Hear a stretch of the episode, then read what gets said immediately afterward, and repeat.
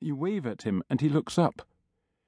I've got to head out. Got a call, you say, poking the red glowing hoverfly case number across the desktop in his direction. He nods, catches it, and drags it down to his dock. I'm off duty in ten, so you're holding the fort.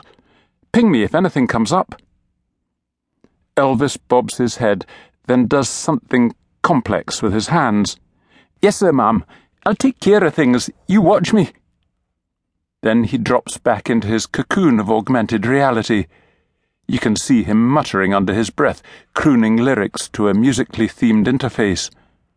You sigh, then reach up, tear down the control room, wad it up into a ball of imaginary paper, and shove it across to sit in his desk. There's a whole lot more to shift end handover than that, but something tells you that MacDougall's case is going to take priority and it's down to the front desk to cadge a ride. It's an accident of fate that put you on the spot when Mac's call came in. Fate and personnel allocation policy, actually. All that and politics beside. You don't usually sit in on the West End Control Centre, directing constables to shoplifting scenes and chasing hit and run cyclists. Nominally, you're in charge of the Rule 34 squad. The booby prize they gave you for backing the wrong side in a political bun fight five years ago. But policing is just as prone to management fads as any other profession, and it's policy this decade that all officers below the rank of Chief Inspector must put in a certain number of core community policing hours on an annual basis just to keep them in touch with social standards whatever they are, and mission oriented focused retention, whatever that is.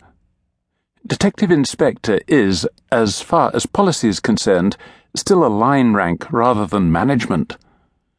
And so you have to drag yourself away from your office for eight hours a month to supervise the kicking of little out ass from the air conditioned comfort of a control room on the third floor of Fettes Avenue Police HQ. It could be worse. At least they don't expect you to pound the pavement in person.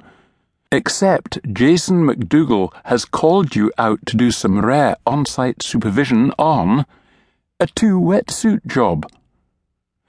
Back in the naughty noughties, a 51 year old Baptist minister was found dead in his Alabama home wearing not one, but two wetsuits and sundry bits of exotic rubber underwear, with a dildo up his arse.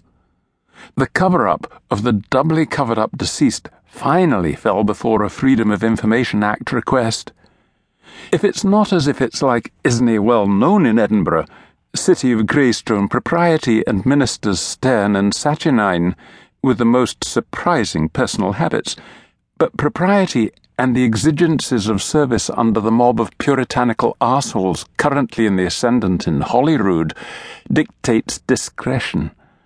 If Jace is calling it openly, it's got to be pretty blatant. Excessively blatant.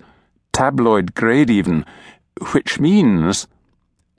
Enough of that. Let's see if we can blag a ride, shall we?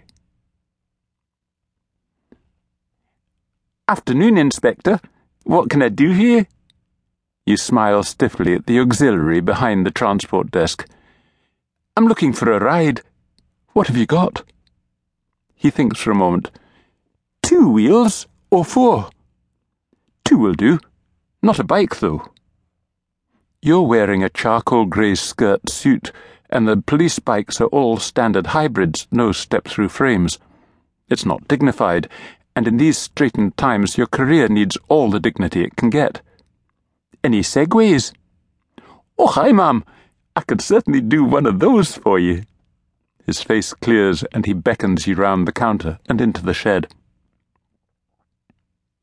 A couple of minutes later, you're standing on top of a Lothian and Borders police Segway, the breeze blowing your hair back as you dodge the decaying speed pillows on the driveway leading past the stables to the main road. You'd prefer a car, but your team's carbon quota is low, and you'd rather save it for real emergencies. Meanwhile, you take the path at a walk, trying not to lean forward too far.